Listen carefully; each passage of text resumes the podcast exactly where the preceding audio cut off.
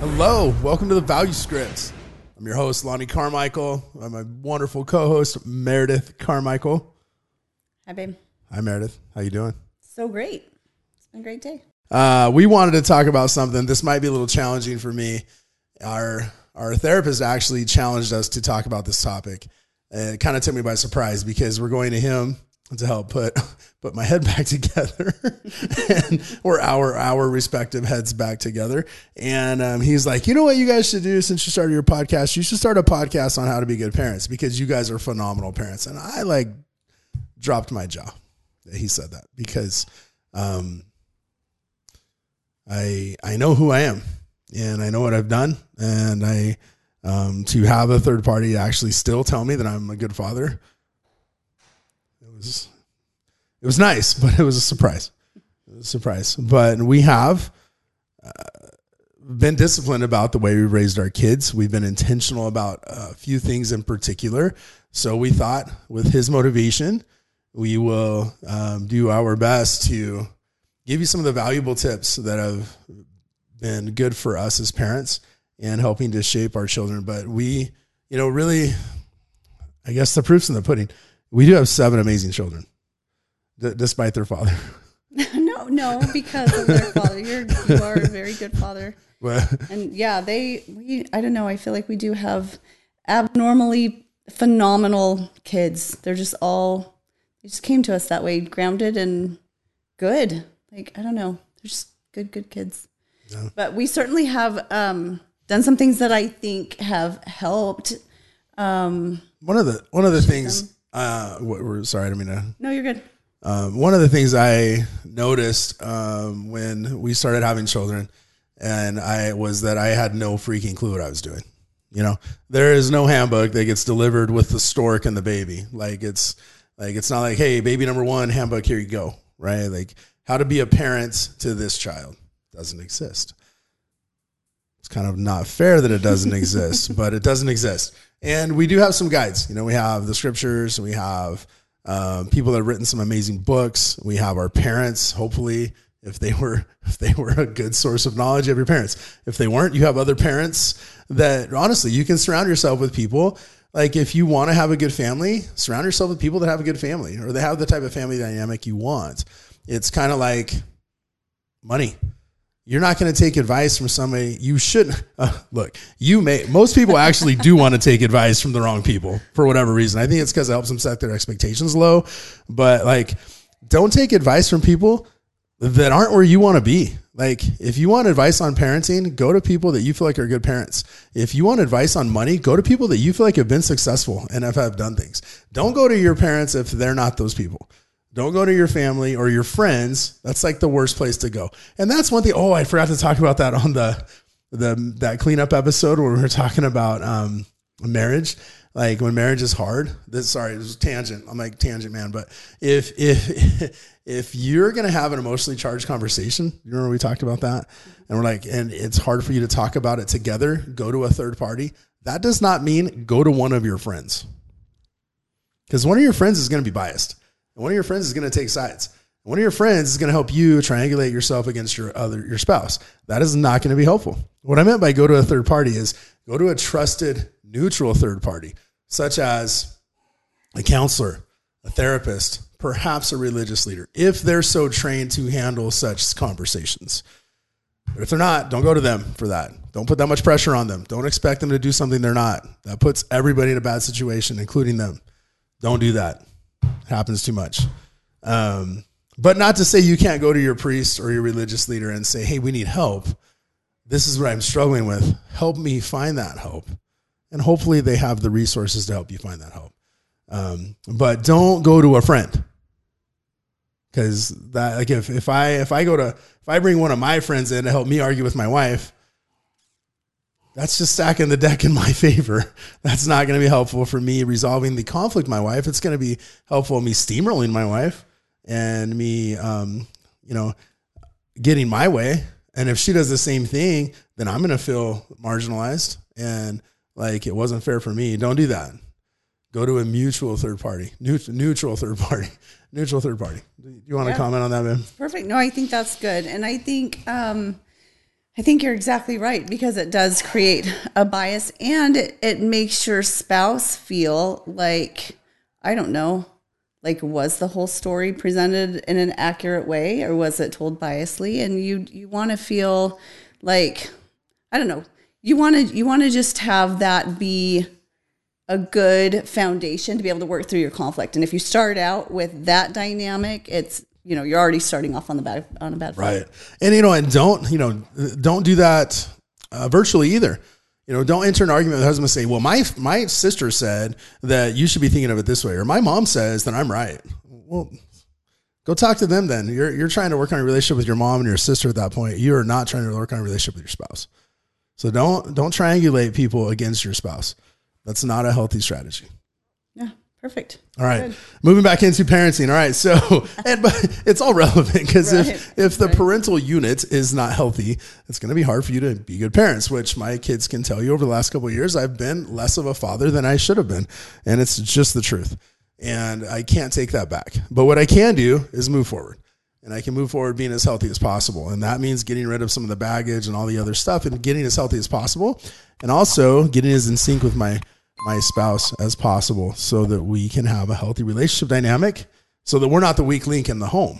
And when we're not the weak link in the home, we can be a source of strength for the rest of the home. So really that's step number 1 is you need to have a healthy relationship dynamic with your spouse. For sure. Yeah, for sure. Yeah, everything everything's dependent upon that just is. So as, as we started having kids and me being like panicked and also a micromanager and a perfectionist, which might be hard for people on the outside looking in to think I'm a perfectionist. anyway, I kind of am.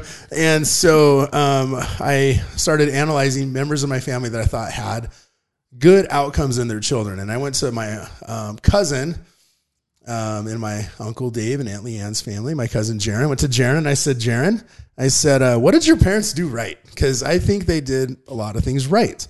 And it seems on you know the outcomes as far as you know you you your siblings have healthy seem, seemingly have fairly healthy relationship dynamics, which um, anyway, we we'll just move forward there. Um, and, but anyway, Jaron said, "Look, my parents did a lot of things, but if I can boil it down to a couple things that I know they did right and worked every time, he's like, it all comes down to this book. It's Three Steps to a Strong Family. This is the old book by Linda and Richard Eyre. I don't know which camera, Vanna White style. There we go. um, and this was written in the 90s. And then there's a newer book they wrote called The Entitlement Trap. And our children have helped us mark this. It's a lovely art, artwork here. Um, there's uh, there's you know the kids help a lot, but um, we we love these books. We love the content of these books. Essentially, it's kind of the same message. And the Eyres have a lot of parenting books that are, I mean, they're phenomenal. They're so so good. Um, I always recommend that when I have friends ask, you know, about parenting stuff. Those are really good. Um, the entitlement trap is basically um, setting up a family economy where um, your children are earning money and you kind of figure out what their basic needs are, like income wise. Like, how much does it cost to have this child function well, in a month, yeah, right? But but that's not like just what they want to earn. It's like, okay, how much are you going to spend on this child anyway in the month? Like right. school clothes, food for school, um, you know, entertainment. How much are you going to naturally spend on entertainment on this child? How much are you going to naturally spend on this child for like fast food or extras? Um, how much are the necessities? You got to figure that out. You're already spending the money. It's not about spending additional money to pay them. It's about using the money you're already spending mm-hmm. and you're finding a way for them to earn it themselves. Now, you're still going to be writing the checks and paying the bills, but you're giving the way to shift that ownership, the ownership of that to your children right? So instead of you buying them shoes, it's your money still, but they bought themselves shoes with the money of yours they earned. Right, right. And you keep track of it. You, um, the way we did it is um, like I bought fake checkbooks, which was really hard to do. It was hard to do because you can't it? have it. Yeah, because yeah. it makes you like we don't issue blank checks. Like, well, we're right. like we don't want to count numbers, writing numbers. It, like we don't want them to be real checks. It, um, attached to an account. Mm-hmm. We just you know just wanted I wanted their names on it. Everything else blank. Anyway, but um, finally was able to do that. able to do that. But um, so we would keep track about of how much money was in the kids' account by like they would earn money, and so we would you know add that in to their um, to their balance, and then when they wanted to spend money, we would take that away, and and it was um, We would also set up a limit. So, you know, um, 10% went to tithing right off the bat, 40% went to savings or 50. We put 50%. We, put were 50%, hardcore. yeah. We made our kids save 50%. So, this is all, Where is all this? so you're writing this in a notebook. Essentially it's Oh, monopoly money. Essentially it's gotcha. monopoly money, Gotcha. But, but you're giving them ownership of that, right? So it's, it's, they're entitled to this money. Title might not be the right word, but they earned it mm-hmm. themselves. So out of the money they earned, they have hundred dollars. Out of that, fifty dollars goes into the savings account on the checkbook or in, in your ledger. Fifty percent of that, or forty percent of that's going to go into the checking, and ten percent into tithing. And that's how we did it. And so that way, of that forty dollars, they can kind of choose to spend that forty dollars wherever they want. Now, if they want to buy shoes with it, great.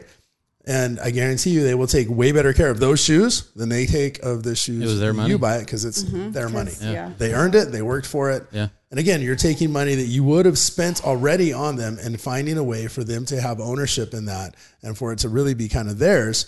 And then the savings account actually is theirs, but it's still your money that It's you're putting in there. Now, are they earning these things through like chores, grades, stuff like that? Exactly. Yep. Gotcha. Yep. Yep. And and it's so important that they earn it. You're not. It's not an allowance. You're not just giving. It's not child. your It's not a child welfare child wel- program. right? Because that's not beneficial at all. But one of the greatest things, like we, our family would go to dinner at Cracker Barrel, and our kids would always want Andes mints. Andes mints every time.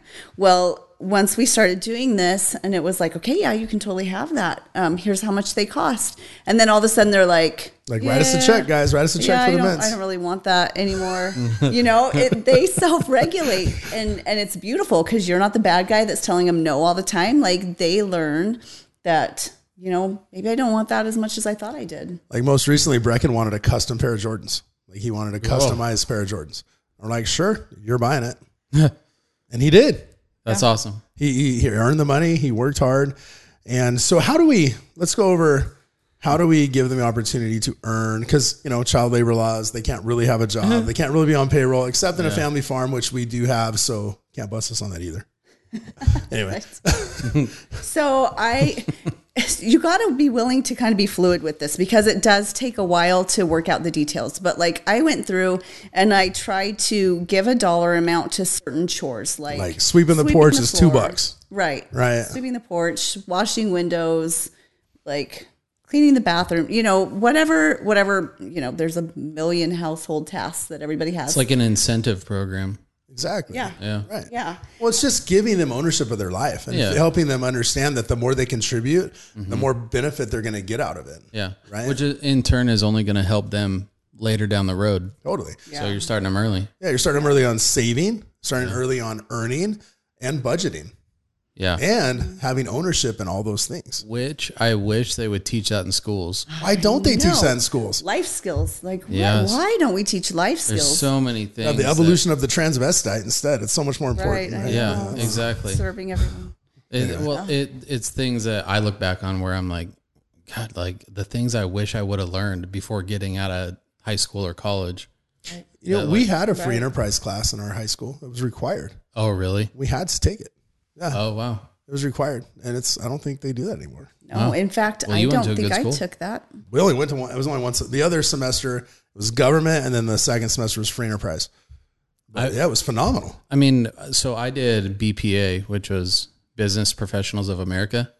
Yeah, and it was just basically learning how to build a business but that was optional like that wasn't a requirement hmm. so it's like if i mean i don't see a lot of kids just raising their hand wanting to you know Learn about business. Right. Yeah. Yeah. i think these things should be a requirement in school like you know it helped them so much because i felt like when i got out into the real world excuse me when i got out into the real world thank god for the parents that i had that raised me right but i like it's a lot bigger than it, you think it is when you get out there but again, Justin, thanks for bringing that up because your kids are not going to learn this if you don't teach them.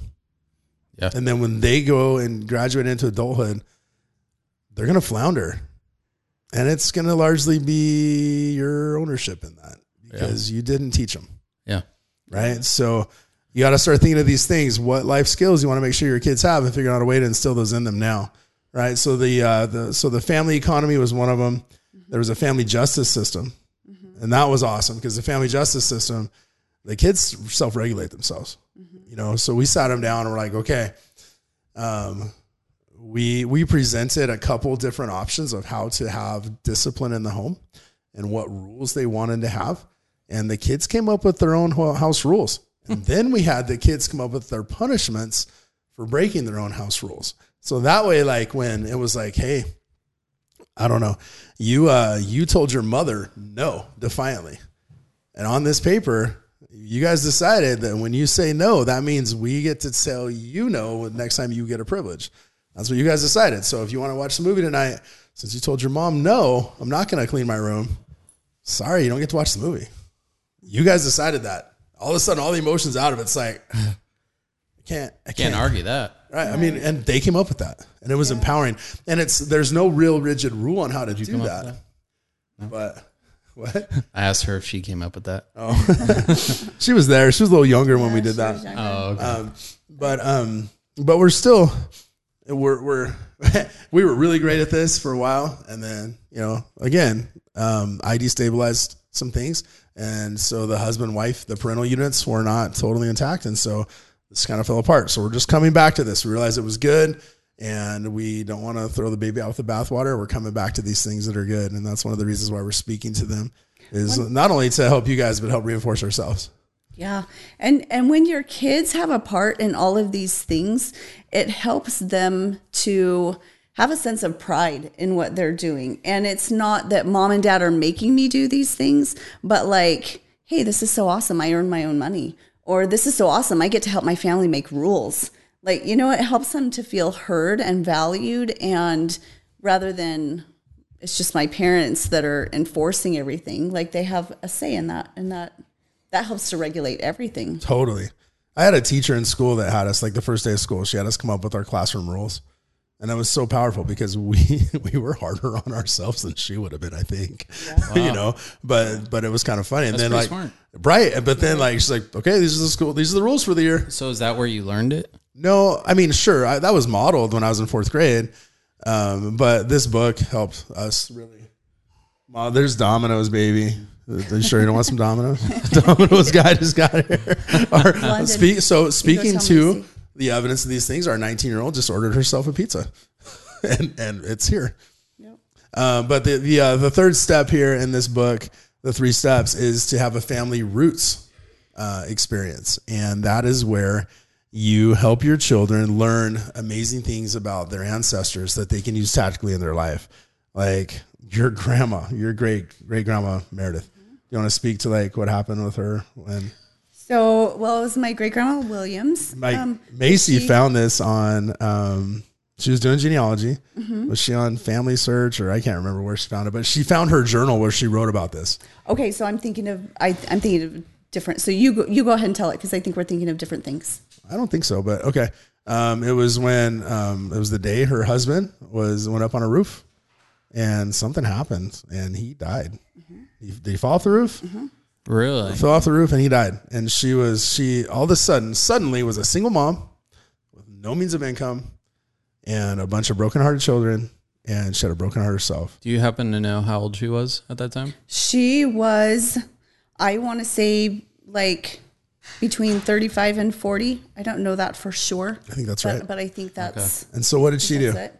And so she went to school. She became a school teacher and um, she raised her children. I, I was just trying to think if there's five or six. Do they have five or six children? I would love to help have, you, but it's your I, family. Well, I know I would have to. It'll take me anyway. I know the ones I know, but okay. anyway, but anyway, if doesn't matter. Not, if that's not the ultimate, life comes at you fast, bro. Oh yeah, bro. But yeah. but Macy was like, hey, like we were actually gone it was like a Sunday night. I think we were at a church meeting. We come home. Macy's like looking, reading through her grandma's, her great grandma's journal. Mm-hmm. Great great grandma's journal. Her great great yeah. Her great great grandmother's journal, wow. and somebody who she actually took a picture with when she was a baby, and um, it was able. She was able to link that strength from her great great grandmother straight through to her of my grandma can do this, I can do hard things right? If my grandma can do this, I can do I can do algebra tomorrow, or I can face whatever mountain I got in front of me as you know a twelve year old girl. And that gave her a lot of strength, a lot of power, and it was really great because it wasn't like somebody else's amorphous like person. It was this was your actual great grandmother. Your her blood and DNA runs through your veins. Yeah. And that's powerful Mm-hmm. for anybody to to relate to that and feel that and it just helps to give you a sense of self and your roots and where you came from and and I don't know. I think I think everybody can find stories like that in their Yeah. family history. Like know? Oh, sorry. Go ahead. I was gonna say, like you met our dear. You have pictures when you were a baby. London's over here in the corner. London's now ten, but when she was a baby, we were able to get her to go up and meet her great great aunt Twyla. It was my great aunt Twyla, and she was ninety four years old. Um, Phenomenal. just woman. one of the greatest examples of a human being I've ever met in my life. Um, and she had polio when she was six. And she, when she was six years old, she lived in Taylor, Arizona. She contracted polio. They sent kids down to Phoenix to be treated, but they were in the hospital for a few months alone. The parents didn't come, the kids came alone. And they Wow. went to the hospital and were there alone. And then, and as they were healing out after the hospital stage, they were stuck with host families or placed shouldn't say stuck but placed with host families until they were well enough to go back home Imagine a kid in a random hospital with polio. at six years old right. I, Man. traumatic. totally alone Yeah. right and then i asked her i was like aunt twyla what would you want our kids to know about you the most. Like you have some amazing stories from your life right? And i love that we have that family history and we're able to like use that as strength. She goes you know i would love for them to know. Like here's another thing. When she was was she Three. two or four I thought she was when her mom died? There it was Oh. six four and two. The girls Yeah, were six four was- and two. i can't remember which one she was. was she the youngest? So she was two. I think she was two. she was two years old. Her mom died, and her dad married the epitome of the wicked stepmother. And they came home from school one day to this woman burning every last memento of their mother. A trunk. They had a They trunk. had a with their trunk, with mom's all the mementos, pictures, mom's things, jewelry, heirlooms, clothing. And this woman was. Way to mic drop there, buddy. Justin just. I just dropped the mic. Justin just mic dropped. Jesus. It's all good. That's how wicked that stepmother was. He had to mic drop that Mic moment. drop. but they came home to her from after school, um, burning the only only tangible evidence of their mother. Is she still here? My aunt Twyla. Yeah. No, she passed a couple Or years. Or no, ago. the uh, the lady that was burning the. no, she No. she was older. Oh, yeah, she she entered the room. Yeah. She heard the She was story. like, she's like, whoosh, ain't telling this story. No, she was. Hor- I mean, she truly was horrible. And Aunt Twyla was like so sweet. She was like, you know, it must have been incredibly hard for her to come and and deal with three broken-hearted little girls that, and she didn't know how to be a mom. Like she was just so empathetic and kind.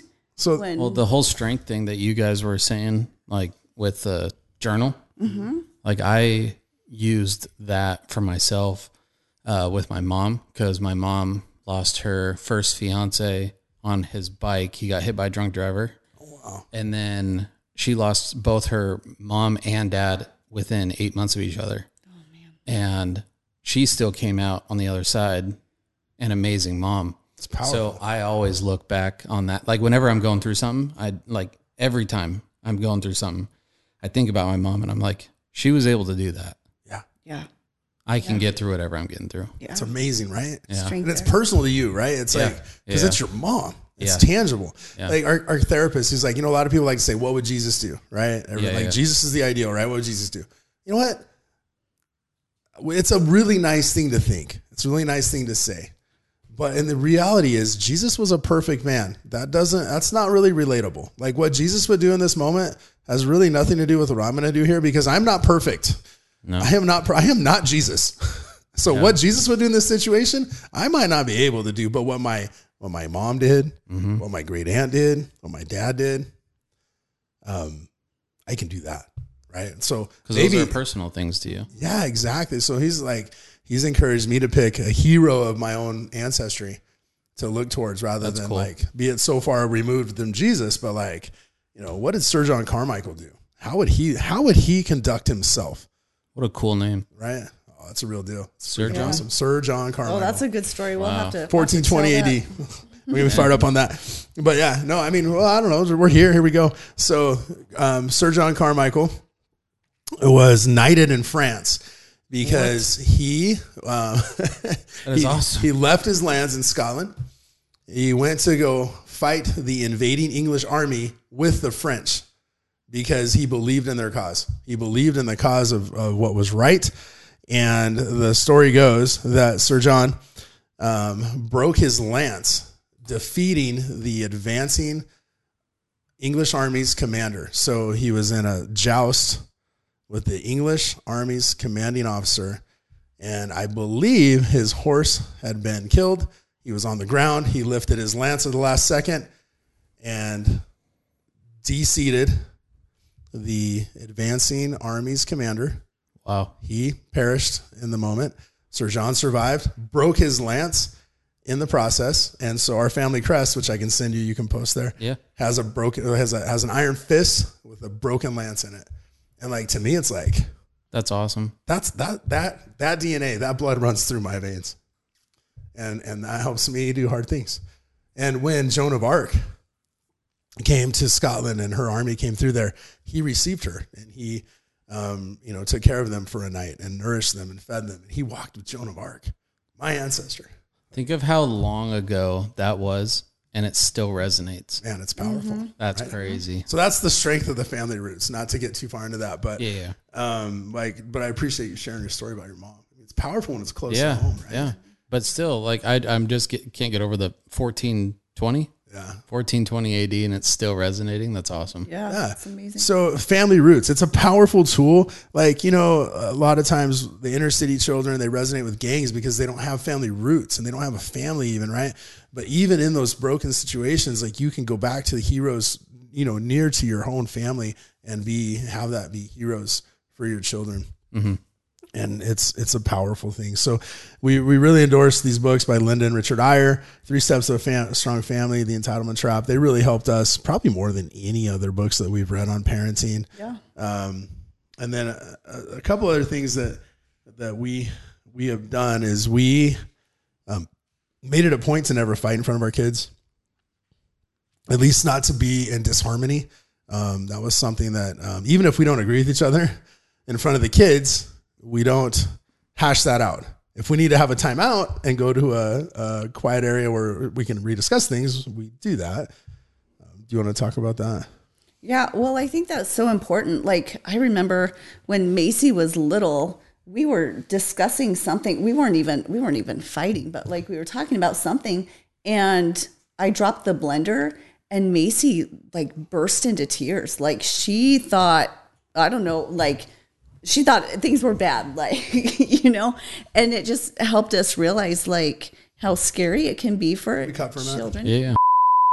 Yeah, but we we realized how scary that would be for children that grow up um, where their parents are fighting all the time. That's traumatic, and and you know you don't want that to become their normal, so that they grow up and provide that you know What's in their that own saying? homes. Kid see, kid do. I don't know, but that's accurate. But yeah, yeah, because you know you're programming you know from birth to about six to seven years old you're programming your baseline subconscious brain Yeah. and if it's chaotic if it's in an environment where your parents are fighting all the time it's an environment where well, somebody's an alcoholic or there's whatever going on that is going to be programmed hardwired into that kid's brain as normal Yeah. whether it's good or not we're not saying that's just going to be what feels normal to them so anything outside of normal is going to feel uncomfortable so a normal healthy relationship is not going to feel comfortable because they were programmed as you know in their in their formative brain years to get used to chaos and it's and we, we see the effects of that all the time Yeah. Well, the saying you're a product of your environment. Absolutely. But uh, I mean, like if you're a product of your environment at an older age, you you have the tools to work around that or to better yourself within that environment. I think at a younger age, like you're saying, six or seven, you don't know the tools. right You don't know how to. You Which- just assume this is your environment.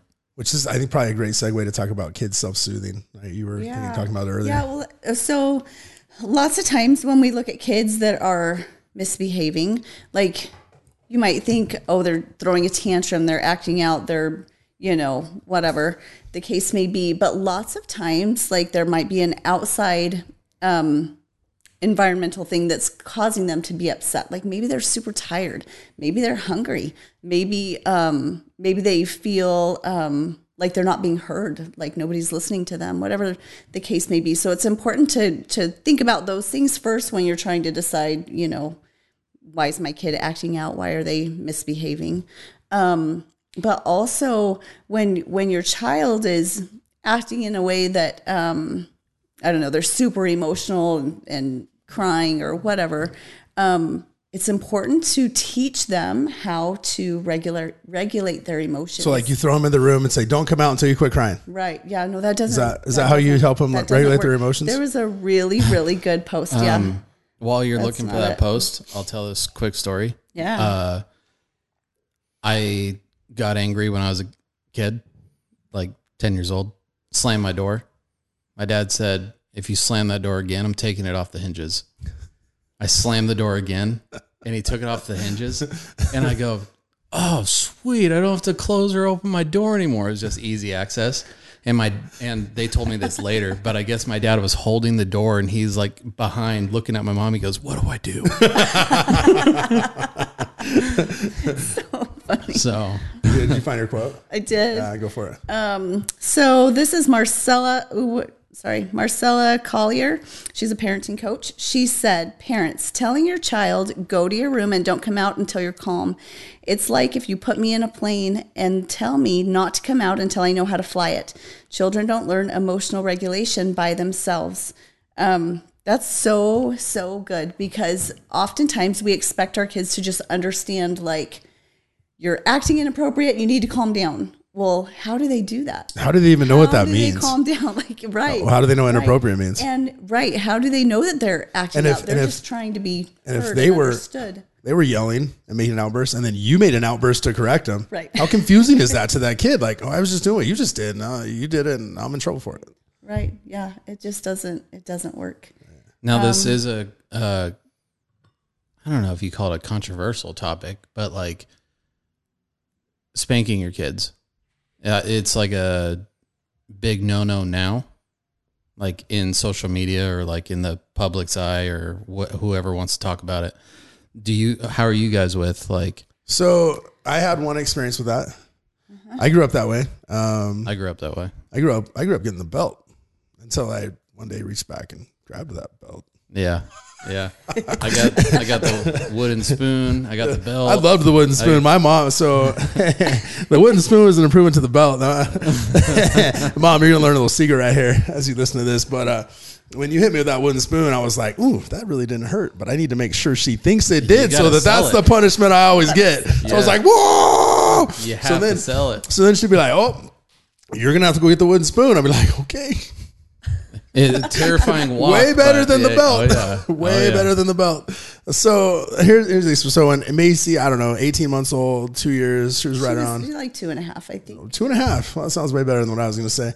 All right, she was so she's two and a half, and she was acting like a total freaking spoiled brat. And I was like, Meredith, what do I do? And she's like, Well, this is the point where you spank her. And I was like, How do I do that?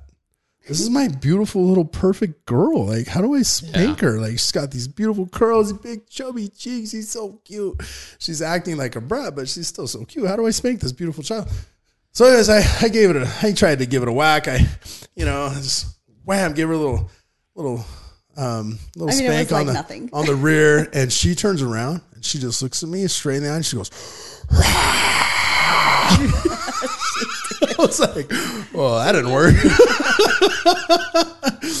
so, in the book, The Mastery of Love by Miguel Ruiz, he says, he gives an analogy there. And he says, look, if your two year old runs through the room and just, you know, is running through the room with her blanket as a cape, and the cape just, as she's flying through the room, hits the brand new lamp, knocks it over, and shatters it on the floor and you yell, Hey, you need to watch what you're doing. You be more careful.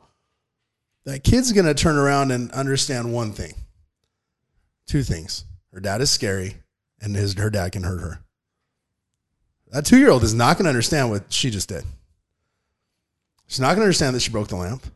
She's not to understand that she was running and the cape and the wind and the currents and it went over and it draped and grabbed and pulled the lamp off the table and threw it onto the floor and shattered it. She's not going to understand that. What she's going to learn from that moment is her dad can hurt her and her dad is scary. And so that, as I read that, I just. So she learned it. It was scary, but not why it was scary. Not why it was scary. Well, gotcha. and should it be scary to be disciplined by your parents? No. No. I mean, maybe there needs to be a level of respect there, but it doesn't need to be an intimidating, abusive relationship. Yeah, and so that was the last time I ever spanked anybody ever again. The only reason why I brought that up is because I feel like uh, we grew up in spare the rod, spoil the, the child. Yeah, there was a very long span of the this is the way you raised your kids, and I feel like you guys are coming into a new time of raising kids. So that's why I was kind of just like asking the question like mm-hmm. yeah. as it evolves. Yeah, so going back to the justice system, you know, the part of the family justice system was when the kids were fighting, okay? Mm-hmm. Um, they came up with and we did guide these discussions. I mean, we're talking to 12-year-olds at the oldest and younger kids. So we did guide some of the discussions, but they ultimately chose the outcomes and we wrote down and stuck with the outcomes they chose. But one of the if you were fighting with a sibling or causing strife or if you were intentionally um, trying to get that person to feel bad, um, then you know if you were both fighting, then you both got to sit in timeout together, but but separated at the same time um, until you were calm. It was about I think we said three minutes, right? And we set the timer. And at the end of that three minutes, then you got to go pull weeds for ten minutes outside every time. And and um, it was just that was the response. It was like, hey guys, you guys are fighting. You guys, you guys know the protocol. And we didn't even have to enforce that. They go sit on the black box. We start the timer.